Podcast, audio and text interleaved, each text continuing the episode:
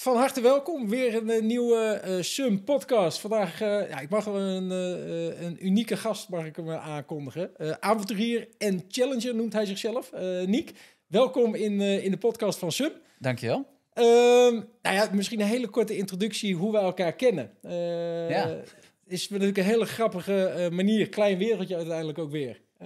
ik ben, is dat een maand geleden denk ik, nou ja, lang, twee maanden weer... Ja geweest. Uh, op management trail geweest, of leadership trail uh, met jou, samen naar de Sahara. Nou, een heleboel mensen hebben destijds voor gek verklaard dat ik, uh, dat ik in mijn eentje met ja. een groep ondernemers naar de Sahara ging. Maar het was nou, een reis om nooit te vergeten.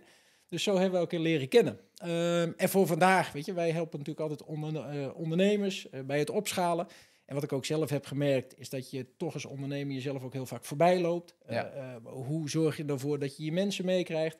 Nou, daar hebben we elkaar destijds over gesproken. Toen zeiden we, laten we daar eens een podcast over opnemen. Nou, en, uh, en hier zitten we. Dus, hier zitten we dan. Hier zitten we. Dus uh, hartstikke leuk. Nou, dank dat je, dat je bent gekomen. Um, avonturier en challenger. Misschien heel goed om daarmee te beginnen. Wat is dat voor jou, uh, wat, wat, wat... Ja, wat is dat voor mij? Um, laat, ik, laat ik even, misschien is dat sowieso een, een, een, een leuke kort intro. Is dat ik op een moment in mijn leven het het avontuur een beetje kwijt was. En ik merkte dat ik daardoor ook niet de, nou, de leukste versie van mezelf was. Dus ik, dat avonturier zeg ik eigenlijk een beetje tegen mezelf. Van blijf vooral het avontuur opzoeken. En, en omdat ik geloof dat als wij ehm, het avontuur in ons leven omarmen, mhm. ja, dan kun je echt verrast worden. Verrast worden als een kind. Um, kun je nieuwe dingen ontdekken. Buiten je, maar ook dus binnen je.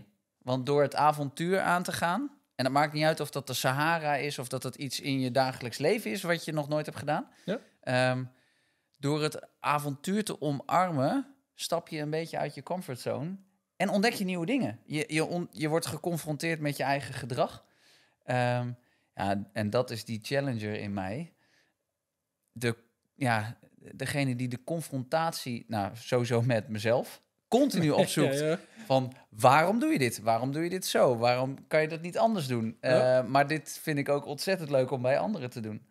Om patronen te doorzien die uh, aangeleerd zijn. En mensen zeggen wel eens, ja, maar dit is wie ik ben. Nou, voor een heel groot deel is wat je doet niet wie je bent. Uh, dus dat kun je veranderen.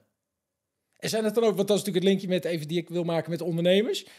Zijn het ook de mensen die zichzelf vaker challenge? Of, of wat, wat zijn de mensen die nou, je daarbij helpt? Of, nou, laat, ik zo, laat ik... Het, het leuke is, uh, ik denk dat ik voor 50% zeg maar... is mijn doelgroep de ondernemer... en voor uh -huh. 50% uh, nou ja, senior leiders in het, in het bedrijfsleven. Um, het mooie van ondernemers vind ik dat die vaak heel eigen gereid zijn. Dus die, we die weten heel goed wat hun persoonlijke missie is.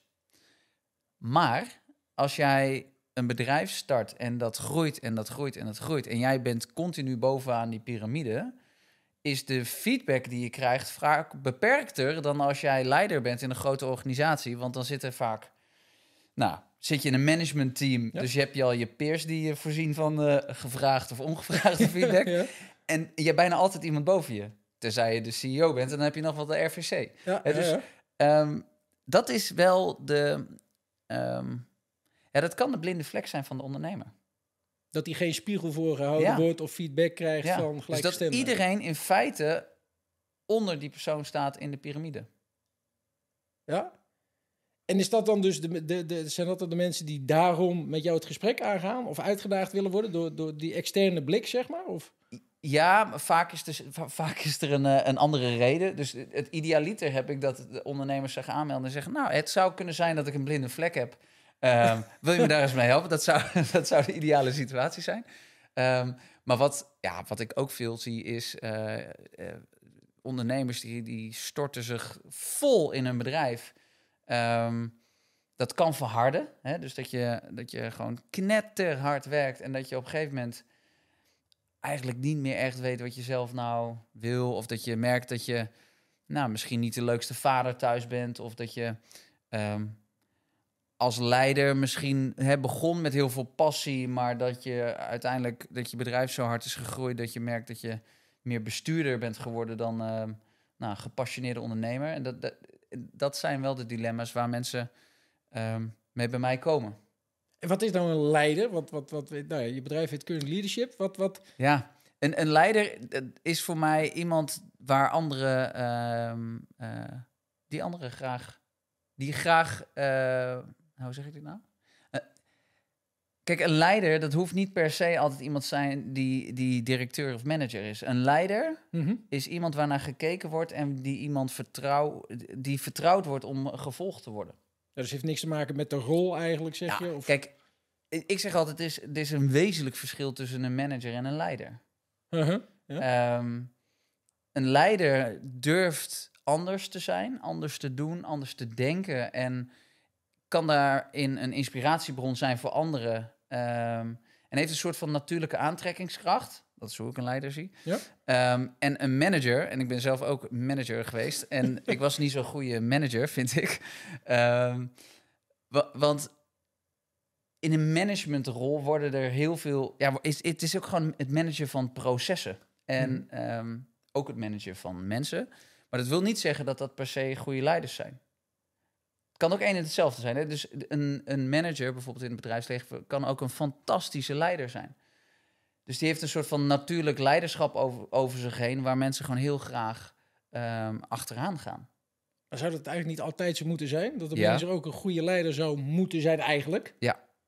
Want anders dan ben je een 100%. manager en dan zit je te managen op proces. Maar dan vergeet je dus de rest Ja. van de organisatie of de individu of... of, of Ja, alleen wat ik wel veel zie is ehm, eh, dat heel veel mensen worden, of in, binnen heel veel bedrijven worden de vakspecialisten op een gegeven moment Ja.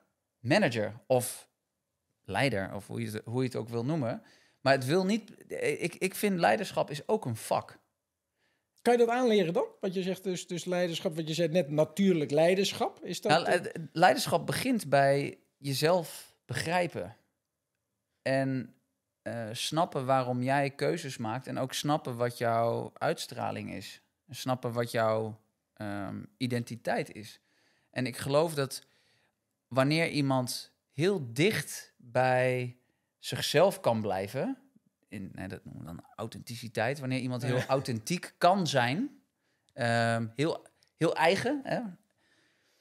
Ehm, dan is het voor mensen heel begrijpelijk wat, wie die persoon is. ja. En dan is het dus ook heel duidelijk waarom je die persoon wel of niet zou willen volgen. En dat, dus dat kun je wel degelijk ontrafelen bij jezelf. Maar dat betekent dus dat het begint bij jezelf en niet bij je functieomschrijving of niet bij je taak wat je te doen hebt, maar bij wat jij meebrengt als jezelf. Ja, precies. Maar dan is dus meer, het is niet aan te leren. Het is meer dat je leert hoe je meer vanuit jezelf, je eigen persoonlijkheid... Het is dus wel te, eh, te leren. Het, i- maar, maar het is dus niet iets aanleren, het is vaak iets afleren. Exact, ja, dus het is eh, je ontdoen van al die conditioneringen en je ontdoen van alle verwachtingen die er aan jou kleven. En jezelf de vraag stellen, wat wil ik en wie ben ik? En als je dat vlijmscherp hebt, ja, dan is het voor mensen ook helder waarom ze jou wel of niet zouden volgen daar komt wel bij dat sommige mensen nou eenmaal een soort van meer charisma hebben dan de ander. Mhm. Ehm, al las ik laatst een onderzoek dat charisma geen, geen criterium is voor of iemand een goede leider is of niet. Dus Oh, nee? eh, de- nee, Oké. nee ehm, dus ehm, nou, ja, kijk maar eens om je heen naar, naar de grote leiders. De een is leider omdat hij verschrikkelijk goed de inhoud beheerst, beheerst. De ander is leider omdat hij niet per se verschrikkelijk goed de inhoud beheerst, maar ontzettend goed in verbinding is met mensen. En de ander is leider omdat hij super disruptief durft te zijn. Ja, eens. Dus er zijn voor- wat mij betreft verschillende manieren waarom mensen je zou willen volgen. Waar ik me op richt, is dat, dat ondernemers en leiders zichzelf beter leren kennen. En, dus doe je ook- dat? Hoe, hoe kom je daarachter? Want dat is natuurlijk... Ja, Wat ik een van de leuke dingen vond aan die hele eh, trip waar wij zijn geweest met de Sahara... is inderdaad dat je de tijd een keer neemt om daarover na te denken. Weet je, dat, dat herken ik bij een heleboel mensen in mijn omgeving. Ondernemers, eh, eh, leiders, managers. Ja, wanneer neem je nou de tijd eigenlijk om die vraag aan jezelf te stellen? Dus ik ben heel benieuwd Ja. hoe jij er tegenaan kijkt. Ja, hoe ontdek je dat dan? Wat, wat jouw persoonlijke missie is, waardoor mensen jou... ja, wat ik net al zei, is het, is het je ontdoen van ballast. Uh-huh. Ehm, Ja, ben ik wel. Dan leg ik de vraag lekker terug. dat mag dan, maar. Dan, dan ben ik heel benieuwd. Zeg maar, jij, jij, kwam, uh, de, de, jij kwam binnen. Dan hadden we een sessie in Nederland om uh, kennis te maken en een intentie te hebben voor die uh, trail. Um, en jij ging, ging uit, na, na de trip naar de Sahara, ging je weer naar huis. Mm -hmm. wat, wat is daar bijgekomen en wat heb je misschien los kunnen laten daardoor? Want volgens mij gaat het daarom. Nee, interessante vraag. Uh, nee, wat, wat voor mij de meeste. Uh, ik ging erheen met een zakelijke insteek. Dus ik dacht van, nou, we gaan op management trail. Ik ga met ondernemers, dus ik ga echt op mijn zaak focussen. Nou, waar wil ik heen met mijn bedrijf? Hoe ga ik dat inregelen? En in die zin is de link wel te leggen met wat je net zegt. Uiteindelijk is het veel meer een persoonlijke reis geweest. Van oké, wat wil ik? Hoe ga ik mijn bedrijf inrichten zodat het mij ten dienste van mij staat, van mijn doelen, van mijn dingen. En ik denk dat dat de grootste, uh, nou wat je zegt, wat, wat heb je achtergelaten, is dat het hoeft niet 100% zakelijk te zijn. Weet je, er zijn veel meer facetten in het leven waar ik nou een beetje zo van ontwaakt door ben. Van oké, wat je zegt, de, de, de, als vader, als uh, een man, als vriend, weet je. Dus er zijn veel meer facetten dan alleen het zakelijke. En daar was ik wel een beetje te veel op gefocust. Ja. Dus echt, ja. dat is iets wat je wel hebt achtergelaten. En dat kwam bij mij dus met name door het feit dat je de tijd neemt van, joh, wat wil ik nou eigenlijk inderdaad? Ja. Nou, daar zijn natuurlijk allemaal tools voor uh, die, die we daar hebben ingezet om die tijd te nemen en dan dus echt eens even diep naar binnen te kijken van, joh, wat wil ik nou? Ja. Nou, dus dat zijn van die dingen dat ik denk, ja, het zakelijke heb ik meer achtergelaten. En uh, ja, dat er andere dingen ook belangrijk zijn. Dat was voor mij ja. de, de, de grootste openbaring. En, en dus ook wel weer een beetje wat je net zei aan het begin ja, dat gefocuste, weet je wel, van echt ergens vol instappers ondernemen en dan nou ja, oogkleppen op en gaan. Ja, ja. dat was ik ten, ten voeten uit. En nog steeds ambitieus en dat soort dingen. Maar wel dat de balans er moet zijn. En ik denk dat dat een van de belangrijkste dingen is die ik uh, nou, in de Sahara heb ervaren en uh, heb, uh, heb meegenomen. Ja. ja, dat is grappig wat je zegt. Hè? Dus, dus heel veel focus hebben en oogkleppen op. of je kan het tunnelvisie noemen. Ja, ja. Um, in, in de natuur is dat een van de overlevingsstrategieën.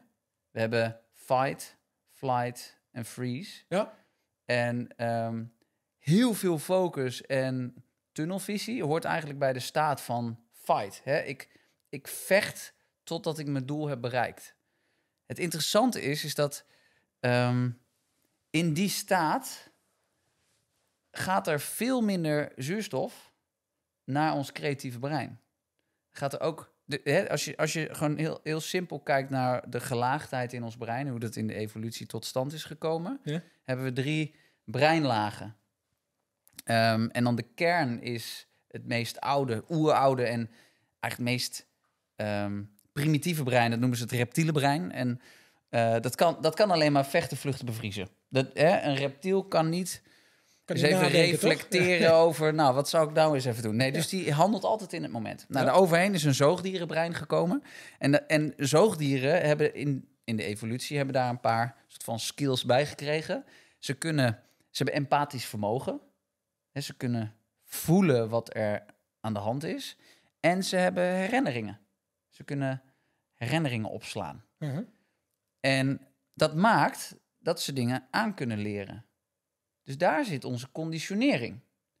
Um, en daaroverheen, zeg maar, het laatste breindeel wat is ontstaan, is al heel lang geleden, hè? maar wat wij als mens hebben, erbij hebben gekregen, is het menselijke brein. En in het menselijke brein zit, um, zit nou ja, uh, analytisch vermogen. Um, uh, we, hebben, we kunnen in taal nog veel meer dan uh, dieren. Uh, maar het belangrijkste, althans wat ik het belangrijkste vind, is dat we bewustzijn hebben gekregen. Nou, wat is bewustzijn? Dat is het feit dat terwijl ik hier de podcast aan het uh, uh, doen ben, besef ik mij dat ik de podcast aan het doen ben. Ja, precies. Ja, ja. En dat maakt dus dat ik ook kan reflecteren van... hé hey Niek, wat je net hebt gezegd, is dat juist of niet? Ja, ja, ja. Dus ik kan eigenlijk mijn eigen gedrag observeren. En dan wordt het interessant. Ja. Want waar als wij onder stress komen te staan, wat dat triggert, is eigenlijk ons overlevingssysteem. Dus dat kan zijn, ik heb een herinnering van, oh, en dat zit in het zoogdierenbrein van, oh, zo moet ik het absoluut niet doen. Mhm. En wat we dan vaak doen, is dan schieten we door naar dat reptiele brein van, oh, vechten, vluchten, bevriezen. Maar daarmee gaan, gaan we dus uit dat menselijke brein. Verliezen we dus eigenlijk de het creativiteit, nieuwsgierigheid, echt nieuwsgierigheid in het leven, maar ook nieuwsgierigheid in een ander. Ehm, echt verbinden met anderen doen we ook niet als we aan het overleven zijn. Want als wij ehm, aan het overleven zijn, gaat het om ik. Ja. Als wij ontspannen zijn en zeg maar dat menselijk brein volledig benutten en met onze aandacht gewoon hier en nu zijn, dan hebben we opeens ruimte om echt in connectie te staan met anderen. Ehm, dus wanneer wij in die Sahara zijn, en dat is niet voor niets dat we of naar de Sahara gaan of hoog in de bergen, waar je niemand tegenkomt, waar we geen geciviliseerde wereld hebben, daar ontbreekt het aan al die prikkels. Al die, die, overload aan prikkels die we dagelijks te verwerken hebben met je telefoon, want die leef je ook in. En je horloge, die leef je ook in. Dan hoef je niet met de tijd bezig te zijn. En, dan waren het nog wel wat dingetjes uh, voor sommige mensen toen we er waren. Ja, telefoon nee. inleveren, telefoon. mail. Hoe, hoe, gaat dat ding eigenlijk uit? Ja, ja, ja, nou, letterlijk ja. Um, maar wanneer je dus afstand doet van al die prikkels, heb je dus ook minder de neiging om heel gefocust aan de slag te gaan. Dan sta je eigenlijk meer, veel meer open voor wat er is. Ja. En als je open staat voor wat er is, in dat geval heel veel zand, uh, het zonnetje, um, dan, dan gaan we opeens onze zintuigen veel meer gebruiken. Dan gaan we opeens veel meer voelen van, hé, hey, hoe, hoe voel ik me eigenlijk? Want wanneer jij alleen maar doelgericht bezig bent, dan verdwijnt eigenlijk de aandacht voor ons lichaam. We dan luisteren we ook niet zo goed. Dat is waar ik zelf ook de fout in ben gegaan. Door zo doelgericht te zijn, dat ik even niet meer luisterde naar de signalen van mijn lijf. Ja. Dus de, de kunst is, ehm, de, de challenge is om even uit dat snel denkende brein te gaan en tot rust te komen, tot stilstand te komen. Ja, laat dat nou net voor heel veel mensen hier in deze maatschappij de grootste uitdaging zijn. Ja. Want ik heb tot een paar jaar geleden ook de overtuiging gehad, ja, stilstand is achteruitgang. Ja. Nee, wat ik het meest bizarre vond ook tijdens die hele trip was gewoon alleen al het eten. De ervaring van eten. Je hebt dus, dus, dus ja, alleen maar organisch voedsel, zeg maar. Weet je, wat die mensen maakten. Dus, dus geen snoep, geen suikers, dat soort dingen. Dus ik genoot oprecht veel meer van het eten dan dat je hier in Nederland deed. Dus dat zijn inderdaad van die dingen die, die, die, waar je nooit bij stil hebt gestaan. Dat dat het effect eigenlijk is van alleen maar die stilte en met aandacht eten bijvoorbeeld. Dus dat vond ik echt bizar om mee te maken. Um, ja, en hetzelfde gaat wat, wat jij zegt, ook zintuigen. Ik weet toch zo goed dat, dat je de wind voelt en dat je geluiden hoort waar je hier in, nou, in, in Amsterdam helemaal niet over nadenkt en gewoon hup, doorgaat. dus dat is een hele andere ervaring inderdaad. Door ja, hoe, hoe vaak ik niet al bellend door de natuur loop. Ja. En ik signaleer werkelijk helemaal niets. Nee. Behalve degene tegen wie ik aan het praten ben. Ja. Um, en dat is nou net zo zonde. Dat zijn die oogkleppen. Dus wanneer je, dat hoef je, hè, ik, ik, ik hoor de luisteraars nu al zeggen: ja, er moet ook gewerkt worden. Ja, zeker. zeker. Um, maar wanneer je elke week een moment pakt om um, die telefoon even weg te leggen en alleen al een half uur even in de natuur gaat lopen en gewoon gaat signaleren wat er is, zowel in jou, hè, dus hoe voelt mijn hartslag, hoe voelt mijn ademhaling, waar adem ik eigenlijk naartoe, um, waar zit spanning in mijn lijf en buiten je, nou, ik hoor de vogeltjes. Oh, ik voel de wind. Oh, het zonnetje uh, brandt op mijn gezicht.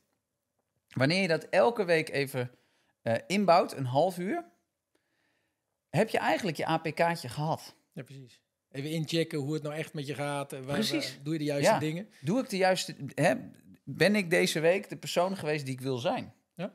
Want als ik het zelf doe, kan ik ook heel vaak zeggen: nee, ik ben niet de hele week de persoon geweest die ik wil zijn. Ja, ik denk dat dan kan je er wat aan doen. En dat had ik met name ook bij mezelf. Dat je maar dat is bewustzijn. Exact, ja. Maar dus ook niet in de valkuil trappen. Wat, wat mijn eigen valkuil was, dat je met de hond gaat wandelen en vervolgens een podcast gaat luisteren. Dat je in de natuur gaat wandelen en tien telefoontjes gaat doen. Of alsnog je mail gaat checken. Ja, dat is inderdaad volgens mij de valkuil.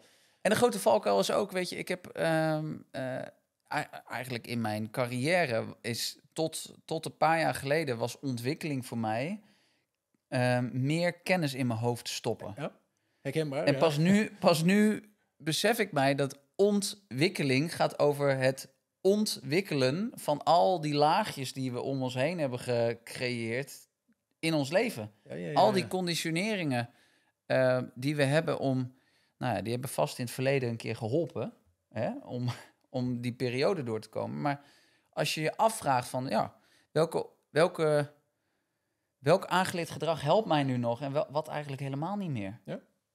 Want dat kan natuurlijk veranderen, weet je. Dus dat, wat, wat je zegt, dat, dat is ook inderdaad iets wat, wat ik nog steeds wel... Ja, dat kan alleen veranderen als je bewust verandert. Want dat, die conditioneringen zijn allemaal onderdeel geworden van ons onbewuste systeem. Ja, dus de enige manier om daar vanaf te komen, is door bewust andere keuzes te maken. Dus wanneer wij met oogkleppen op heel hard aan het rennen zijn, zullen we altijd terugvallen op wat we in het verleden geleerd hebben en wat we mee hebben gekregen van onze ouders. Ehm, en wat we mee hebben gekregen van ervaring in ons leven. En dat is niet altijd wat jou in deze levensfase helpt. En dat maakt dus ook dat we, ja, de realiteit is dat, dat we gewoon verschrikkelijk veel op onze ouders lijken. En hoe onbewuster we zijn, hoe meer we een kopie zijn van onze eigen opvoeding. Dus als jij, als jij hè, bij deze, als jij uh, vindt dat je anders wil zijn dan je ouders, dan moet je toch echt iets doen aan je bewustzijn.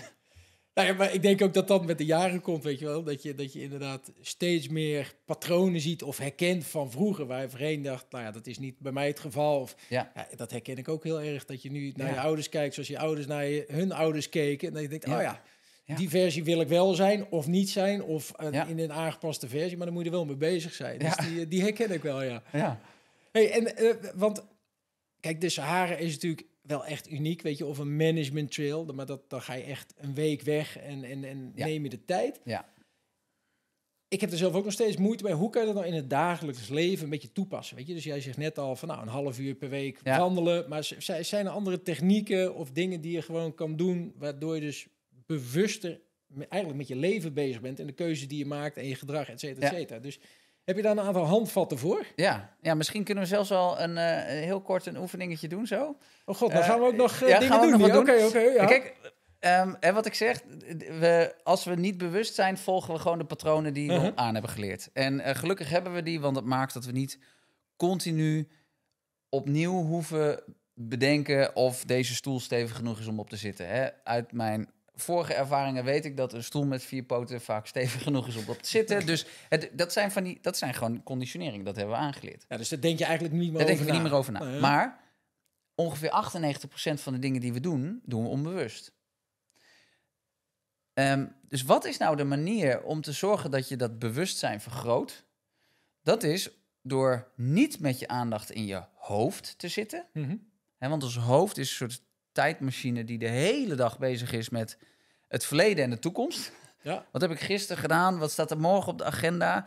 Hoe moet ik eigenlijk eh, mijn prestaties verbeteren? Want gisteren was niet goed genoeg en morgen heb ik een grote uitdaging. Wat moet ik dan allemaal doen? En dat is dat brein, dat kan de hele dag heen en weer schieten.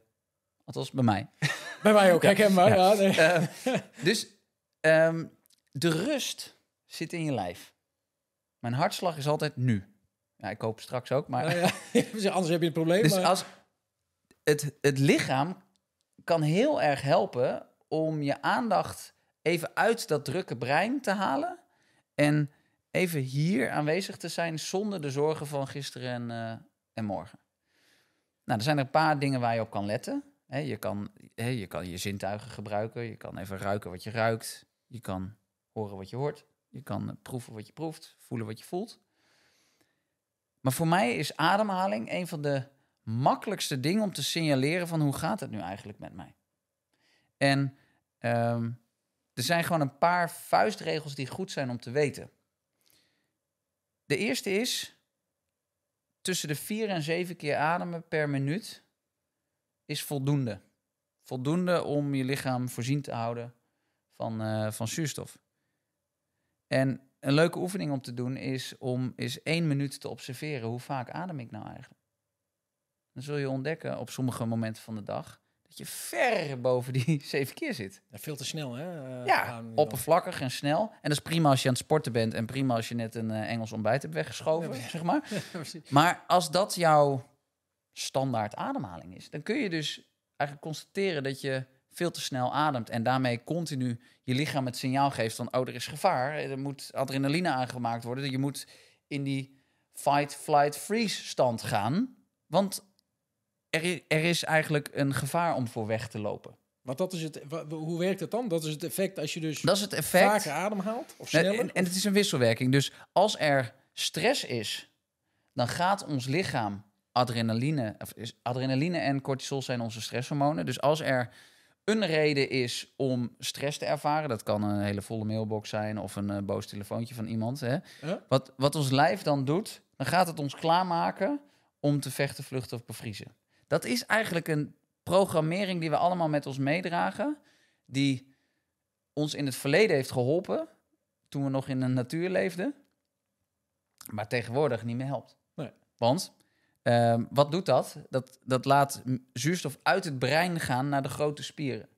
Daarom mensen die stress hebben, hebben ook veel spanning in hun lijf. Want het pompt eigenlijk je spieren op om je te klaar te maken om of te vechten of te vluchten. Ehm, het feit dat die zuurstof uit je brein vertrekt, maakt dat we minder helder na kunnen denken. En dat noemen we dan een... Ik heb een blackout gehad. Ja, precies. Ja, ja. je, je was dus aan het overleven.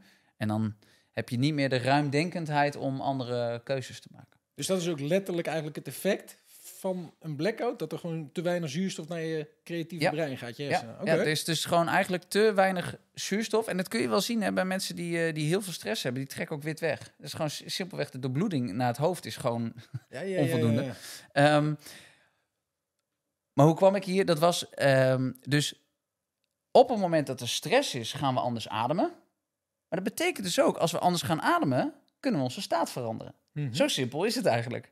Dus aan de hand van je ademhaling kun je constateren hoeveel stress je hebt. Dus heb je meer dan vier tot zeven ademhalingen, dan weet je dat er nou, stress in je lijf is. Stress is niks verkeerds, hè? Ik bedoel, het lijkt nu net alsof stress niet goed is. We hebben stress gewoon nodig.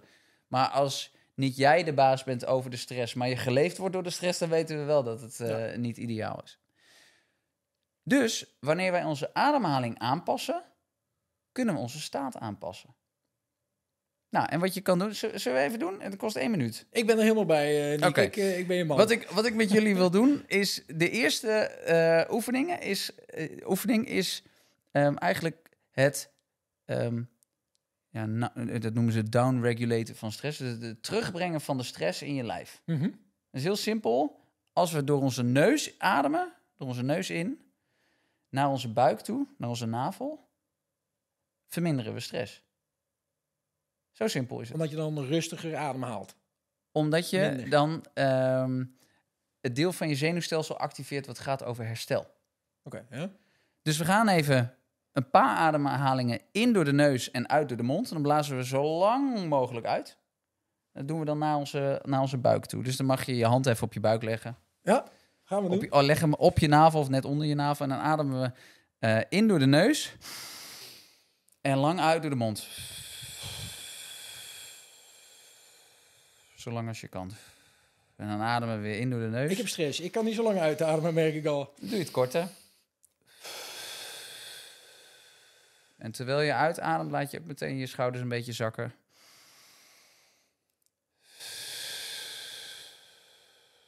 En je mag ook zuchten. Zuchten doen we ook niet voor niets. Als we het zwaar hebben, zuchten we. Nou, dat gaat me net weer te ver. Niet op de camera zo ja? ja. Nee, nee, geitje. Adem in door je neus. En lang uit door je mond. En dan doen we nog één keer.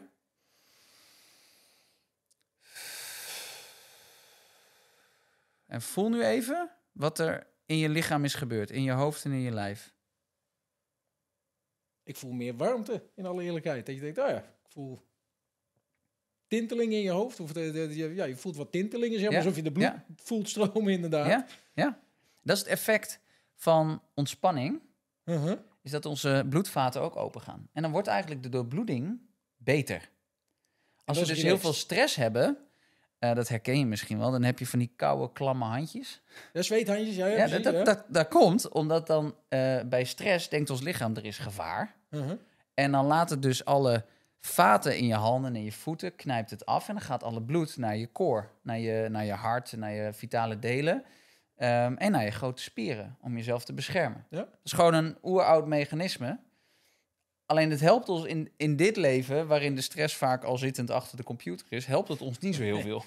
Ja, eigenlijk zou dat geen stress mogen veroorzaken, want het, het betekent weinig, toch? Of? Het, nee, het, het, het activeert dus een overlevingssysteem, terwijl dit helemaal geen vraagstuk is van overleven of niet. Ja, en dat maakt dus dat we ook dat er zoveel mensen in een burn-out terechtkomen, omdat we continu een soort van overlevingssysteem activeren waar we helemaal niet echt in gevaar zijn. Dus het is de perceptie van gevaar, terwijl dat er niet is. Er is geen. Laat ik zo zeggen, in heel veel gevallen gaat het gelukkig niet om leven of dood. Maar dat is dus eigenlijk wat je zegt, in je lichaam voelt dat wel zo. Dus als jij een slechte mail krijgt of een boze klant, of, ja. Dan voelt je lichaam van nou, er is echt gevaar. En daarom gaat dat in werking. Ja, het gaat eh, dus via dat reptiele brein. Uh-huh. En dat, dat ehm, eh, controleert uiteindelijk je brein, uh, je lijf. en daarom kun je dus die, die, dat kun je dus herpakken door zelf de regie te pakken over je ademhaling. Maar laten we even voelen hoe overleven voelt dan. Hè? Dan doen we even een oefening. Ja, ja, precies. Ja, ja, uh, waarin we onszelf even een hele doos stress geven. Uh-huh. En dan voelen we even wat er dan gebeurt. Ik, uh, ik ben erbij, ja. Dus deze ademhaling gaan we door de mond in en door de mond uit. -huh. Um, en we ademen even hoog in onze borst. Als je dit doet terwijl je staat, ga dan nu even zitten. want het kan dus zijn, omdat de zuurstof weggaat uit je brein. Mhm. dat je een beetje licht in je hoofd wordt. En zijn het nou, want, want ja, dat heb ik natuurlijk van tevoren gelezen, Wim Hof, uh, certified trainers. Zijn het bewezen technieken of is dat universeel? Of ja, laat ik zo zeggen, uh, als we het hebben over hoe is de exacte werking van ons lijf, zijn heel veel dingen nog niet bewezen. Um, er is wel, weet je, er worden heel veel onderzoeken gedaan naar het effect van uh, ademhalen. Ja? En ja, die boeken heb ik veelal gelezen en ik heb daar veel opleidingen over gedaan. Um, maar heel veel processen in ons lijf kunnen we eigenlijk nog helemaal niet pinpointen. Wat gebeurt daar? En dat maakt het dus ook zo interessant. voor mij is het ook voldoende als je, als je zelf het effect voelt. Exact. En dan hoef ik niet exact te weten wat er gebeurt. Als het, als het voelt als ontspanning, dan mag ik aannemen dat ik me ontspan. Ja, ja, ja. ja, ja. Um, dus wat we gaan doen, we gaan even een paar hele diepe ademhalingen indoen door onze mond en uit door onze mond, hoog in de borst. Je zou dit een soort hyperventilatie kunnen noemen. Ja. Doen we een paar keer, ja? Drie, twee, één.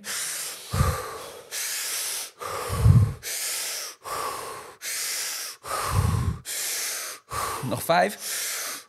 Vier. Drie. Twee. één. Laatste keer. En ontspan.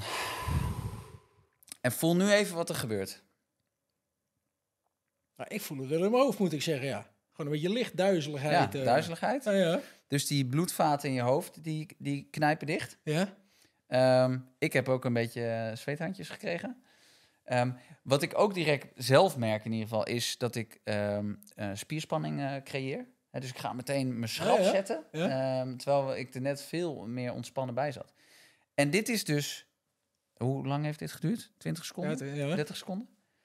Dus ik heb twee kleine kindjes thuis die mij... Uh, Stress bezorgen. ja. ja, maar die ook, en die, die ook eerder opstaan dan dat ik liever idealiter doe. Ja, ja, en als ik dus echt zo slaperig en sloom ben, dan doe ik drie keer van deze, doe ik drie keer deze ademhaling en dan ben ik er.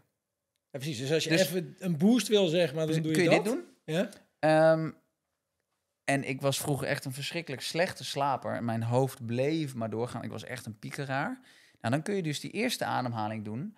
Want het zorgt er ten eerste voor dat je met je aandacht in je lijf komt. Nou, dan ben je dus niet bij uh, gisteren en morgen. Precies, niet aan je agenda en je to-do-lijst. Um, en het vertraagt je systeem, dus zodat je jezelf klaarmaakt om uh, te gaan herstellen. En dat is waar slaap ook voor dient. Ja. Dus um, zo kun je de verantwoordelijkheid pakken over je eigen staat van zijn. En als we dan weer de koppeling maken met ondernemerschap, wanneer jij als ondernemer gedurende de dag eigenlijk de regie hebt over wat er in jou gebeurt en daarmee dus ook wat er buiten jou gebeurt, word je een effectievere leider. Ja. Maar dit zijn vaak volledig onbewuste processen.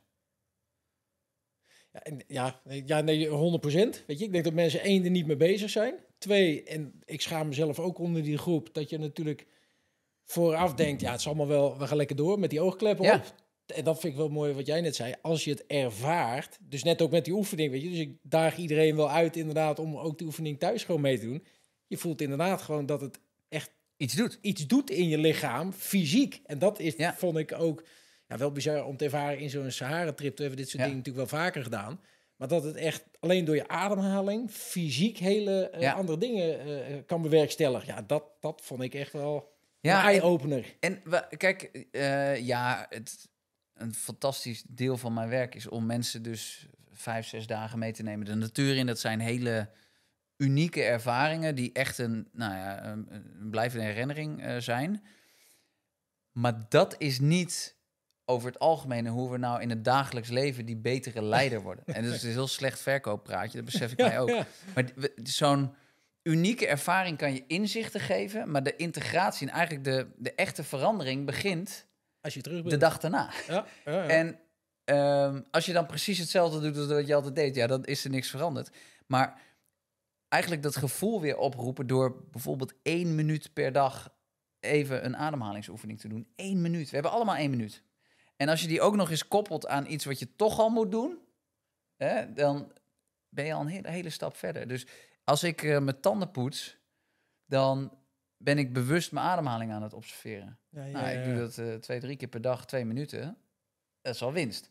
Waar ik voorheen, als ik mijn uh, koffieapparaat aanzette en dan op espresso drukte, meteen mijn telefoon pakte om te kijken of ik nog appjes had, um, heb ik dat nu gekoppeld aan elke keer dat ik op espresso druk, doe ik een paar push-ups. En, en, en het gaat dus in het, wat mij betreft om dat je met hele kleine stapjes je gedrag gaat veranderen.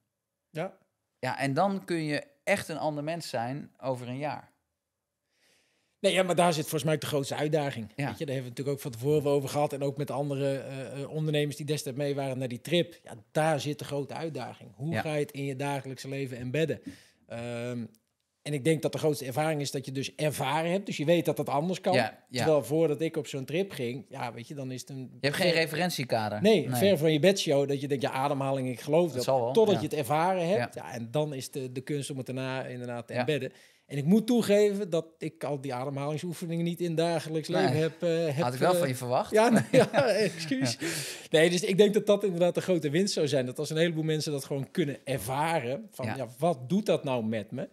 En ik, ik, ik was nog benieuwd, want je hoort natuurlijk heel vaak mensen dat die, die persoon heeft geen last van stress. Of die ervaart geen stress. Of hoe, in hoeverre is het dus gewoon dat je er beter mee om kan gaan? Want voelen die mensen dus wel de stress? Of hebben die dus een ander mechanisme om daarmee om te gaan? Of hoe, hoe, hoe, hoe zit dat? Nou, uh, sommige mensen zijn, uh, uh, zijn beter in staat om eh, eigenlijk stress af te bouwen. Dat, mm -hmm. dat is wel echt een spier die je kunt trainen. En wat, dus een spier? Weer, ja, zeg maar, weer, dat is echt weerbaarheid is iets wat je kan trainen. Ah zo, ja. Um, nou, kun je allerlei weerbaarheidstrainingen doen. Ik zou zeggen, um, als je elke dag op een manier stress opzoekt, dat kan zijn door elke ochtend, hè, dat, daar hou ik van, maar uh, als je elke ochtend onder de koude douche stapt en koud doucht in plaats van warm, word jij beter in stress, stress afbouwen. En waarom is dat? Omdat je eigenlijk vanuit ontspanning, althans even, ik stap slaperig mijn bed uit en ik stap onder een koude douche in plaats van een warme. Dan ga ik van 0 tot 100, zeg maar. Eh, ehm, eh, dan, ja, dan is er in één keer een dikke stressimpuls. En door vervolgens, zeg maar, je ademhaling te vertragen, mhm. kom je weer tot rust. En dat betekent dat ik elke ochtend één keer train om stress af te bouwen. Onder een koude douche? Ja. Dus terwijl je er staat, kan jij je helemaal ontspannen. En, en ja, uh, maar dat kan iedereen. Het is trainen. Ik, het is trainen. Datzelfde kan door net even die hele korte oefening waarbij we heftig ademden. Mm -hmm. dat, dan hebben we onze training op weerbaarheid al gehad. We bouwen stress op en we bouwen stress af. Het is gewoon bewezen dat mensen die dat frequent doen, dat die minder gevoelig zijn om adrenaline en cortisol te blijven genereren. Dus die kunnen makkelijk over situaties heen stappen. Die kunnen makkelijker van hun drukke werkdag uh, in uh, diepe slaap komen. Ja? Um, dus die zijn gewoon beter in staat om, om te pieken en om snel daarna tot rust te komen. Gewoon, het is gewoon trainbaar. Dus dat is de kunst eigenlijk, dat het wat iedereen ervaart dus, of heeft, ja. uh, heeft dezelfde stress beleving. Alleen het is de kunst om dat sneller te kunnen afbouwen, zodat dat... Ja, we hebben allemaal, laat ik zo zeggen, we hebben allemaal hetzelfde stressmechanisme, mm -hmm. maar we hebben wel een andere stressbeleving. Uiteraard, ja. ja, zeg maar, ja, ja. We, eh, eh, als we... Um, ja, nee, dus de, de, de een heeft gewoon sneller stress dan de ander. Maar dat betekent dus dat diegene die heel veel stress ervaart, die kan dus daar ook zelf wat aan veranderen. En dat is tenslotte waar ik mijn hart voor wil maken, is door mensen dat avontuur te bieden en die uitdaging te bieden, leer je dus je eigen patronen beter kennen. En dan weet je dus ook, oh, in deze gevallen schiet ik in de stress, schiet ik in mijn overlevingsrespons. Ja. En dan de tools hebben om dat niet te doen. Dat is van echt grote waarde. Daar worden we um, over het algemeen leuker van. We worden er uh, effectiever van. En um, ja, ik denk dat er ook wel, eh, echt wel wat meer levensvreugde is uh, als je dat kan. Goed man. Ja, ik blijf het al een interessant onderwerp vinden, omdat het zo ver van mijn bedshow was tot een, een, aantal jaar geleden. En nu al deze uh, ervaringen. Um, super interessant. Um, wat ik bijvoorbeeld ook altijd een leuk vond, nou, je noemde het net al, is zo'n koud douchen challenge. Weet je, jezelf uitdagen. Ja. Nou, ik weet dat jij er een op je website hebt staan. Wat kan je er kort over vertellen? Wat, wat houdt dat in, zo'n challenge, zo'n koud douchen? Wat... Nou, ik, kijk, we, we, kunnen allemaal uh, die hele grote programma's in, uh, in de bergen doen en zo. Maar ik, ik, dat is... Klein beginnen. Dat, dat uh... Ja, nee, maar precies. Ja. En ik wil... En dat is ook niet alleen maar de doelgroep die ik wil bedienen. Dus ik wil dat... Mm -hmm. dat werken aan jezelf voor iedereen toegankelijk is. Dus wat ik aanbied is um, uh, programma's van een maand, waarin je nou, 30 dagen probeert op een gebied je gedrag te veranderen. Nou, dat kan dus zijn in 30 dagen van die warme douche naar volledig koud douchen. Waarbij je in de tussentijd allemaal oefeningen krijgt om ook bewust te zijn van je eigen gedrag. Mm -hmm. hè, want uiteindelijk vindt daar de verandering plaats. Nou, dat kan met koud douchen zijn. Dan krijg je gewoon elke twee dagen een video van mij met weer wat uh, inspiratie. Ja, en dat koud douchen moet je toch echt zelf doen. Motivatie uh, ook hoop ik af en toe. En, natuurlijk, het, ik, ik motiveer je. Ik heb alleen wel de overtuiging, als je wil veranderen, moet je het toch echt zelf doen. 100%. We kunnen trekken aan, aan, mensen, we kunnen de honderd coaches omheen zetten, maar ja. uiteindelijk ben jij verantwoordelijk. Um, nou, dat doe ik op gebied van, uh, van vasten bijvoorbeeld. En ga maar eens je voedingpatroon aanpassen. Ga maar, eens, ga maar eens kijken wat er gebeurt als we eens niet eten. Ook een heel natuurlijk proces. Of um, psychedelica, microdoseren van psychedelica. Um, uh, eigenlijk een heel uh, nieuw gebied waarin we in de westerse wereld nu een soort van aan het verkennen zijn. Even heel wat, kort, wat, wat, wat is dat, psychedelica? Dat, wat, ja, dat is... Um, klinkt als drugs, maar... Ja, dat klinkt als drugs. Dat heeft ook best wel lang de stempel van drugs gekregen. Maar even, als, als je kijkt naar welke stam dan ook uh, wereldwijd... die hebben allemaal op een manier planten gebruikt... om um, ja, eigenlijk hun lichaam beter te dienen. Um, nou, dat kunnen wij hier ook. In, in, in sommige planten uh, zitten, zitten um, psychoactieve stoffen, zoals we dat dan noemen. En uh, ja, dat verruimt je blik. Nou, dan kun je, hè, wat we, drugs is, is iets wat vaak heel heftig is mm -hmm. en groots en uh, bizarre ervaring en verslavend. En bij natuurlijke soort van plantachtige uh, producten um, zit die verslaving er niet in. En micro, en ik heb het over micro. En dat is, zo'n kleine dosering dat je het niet voelt, maar dat je makkelijker over die conditionering heen kan stappen en dus makkelijker nieuw gedrag aan kan leren. Okay. Nou, dus dus ik, ik hou er gewoon zelf van om elke keer weer een nieuw experiment aan te gaan en te kijken hoe reageer ik en wat wil ik er nou eigenlijk uithalen. En dus alles wat ik zelf uh, uitprobeer, ja, daar maak ik daarna een challenge van. Ja. En, en dan kunnen andere mensen het ook ervaren. Dat, dat is uiteindelijk wat, wat ik denk ik te doen heb. Gewoon zelf uh, dat pad verkennen en delen wat ik ervaar. Ja, gaaf hoor. Nee, uh, uh, nou ja, volgens mij is dat een mooie afsluiting uh, ja. voor vandaag. Weet je, ik, ik zou oprecht iedereen ook willen uitnodigen van, ja, probeer dat nou gewoon eens gaat ervaren, want dat het kan zoveel brengen, weet je. En ja. brengt het je niks, is het ook prima, ga je lekker verder met je leven. Maar ik denk oprecht dat een heleboel ondernemers, leiders, managers, ja, toch meer de tijd zouden mogen nemen om met zichzelf bezig te zijn. Ja. Inderdaad, dus te voelen, te ervaren hoe het, hoe, het, hoe het beter of hoe het anders kan. Ja, stel jezelf na deze podcast eens één vraag. Welke oogkleppen heb ik op? Ja, nou ja. goede vraag. Nou, dus lijkt mij een hele mooie afsluiter, ja. uh, uh, Niek. Of jij moet nog een toevoeging hebben dat je zegt, nee. nou ja, dit topic... Uh, nee? Nee. Nou, helemaal goed. Ik zou zeggen, dus ga vooral even de challenges doen bij Niek. Uh, Current Leadership. Ja. Komt een nieuwe website aan, begreep ik? Die ja, gaat naar uh, niekvanhalteren.com. Niekvanhalteren.com, hartstikke goed. Ja, en ja. dat is wel leuk om te benoemen als je nou denkt... oh, die ademoefeningen, hoe ging die ook alweer? Als je onder Niek van Halter op YouTube kijkt... heb je echt een hele lijst met allerlei korte oefeningetjes die je gewoon kan doen. Goeie. Uh, dus dat is een goede start. Nou, top. Hey, onwijs bedankt voor je komst. Graag gedaan. Uh, ik hoop dat wij snel weer een keer een mooie trip gaan maken. En, uh, Zeker. Ik dank je voor je tijd. Dankjewel. Dankjewel.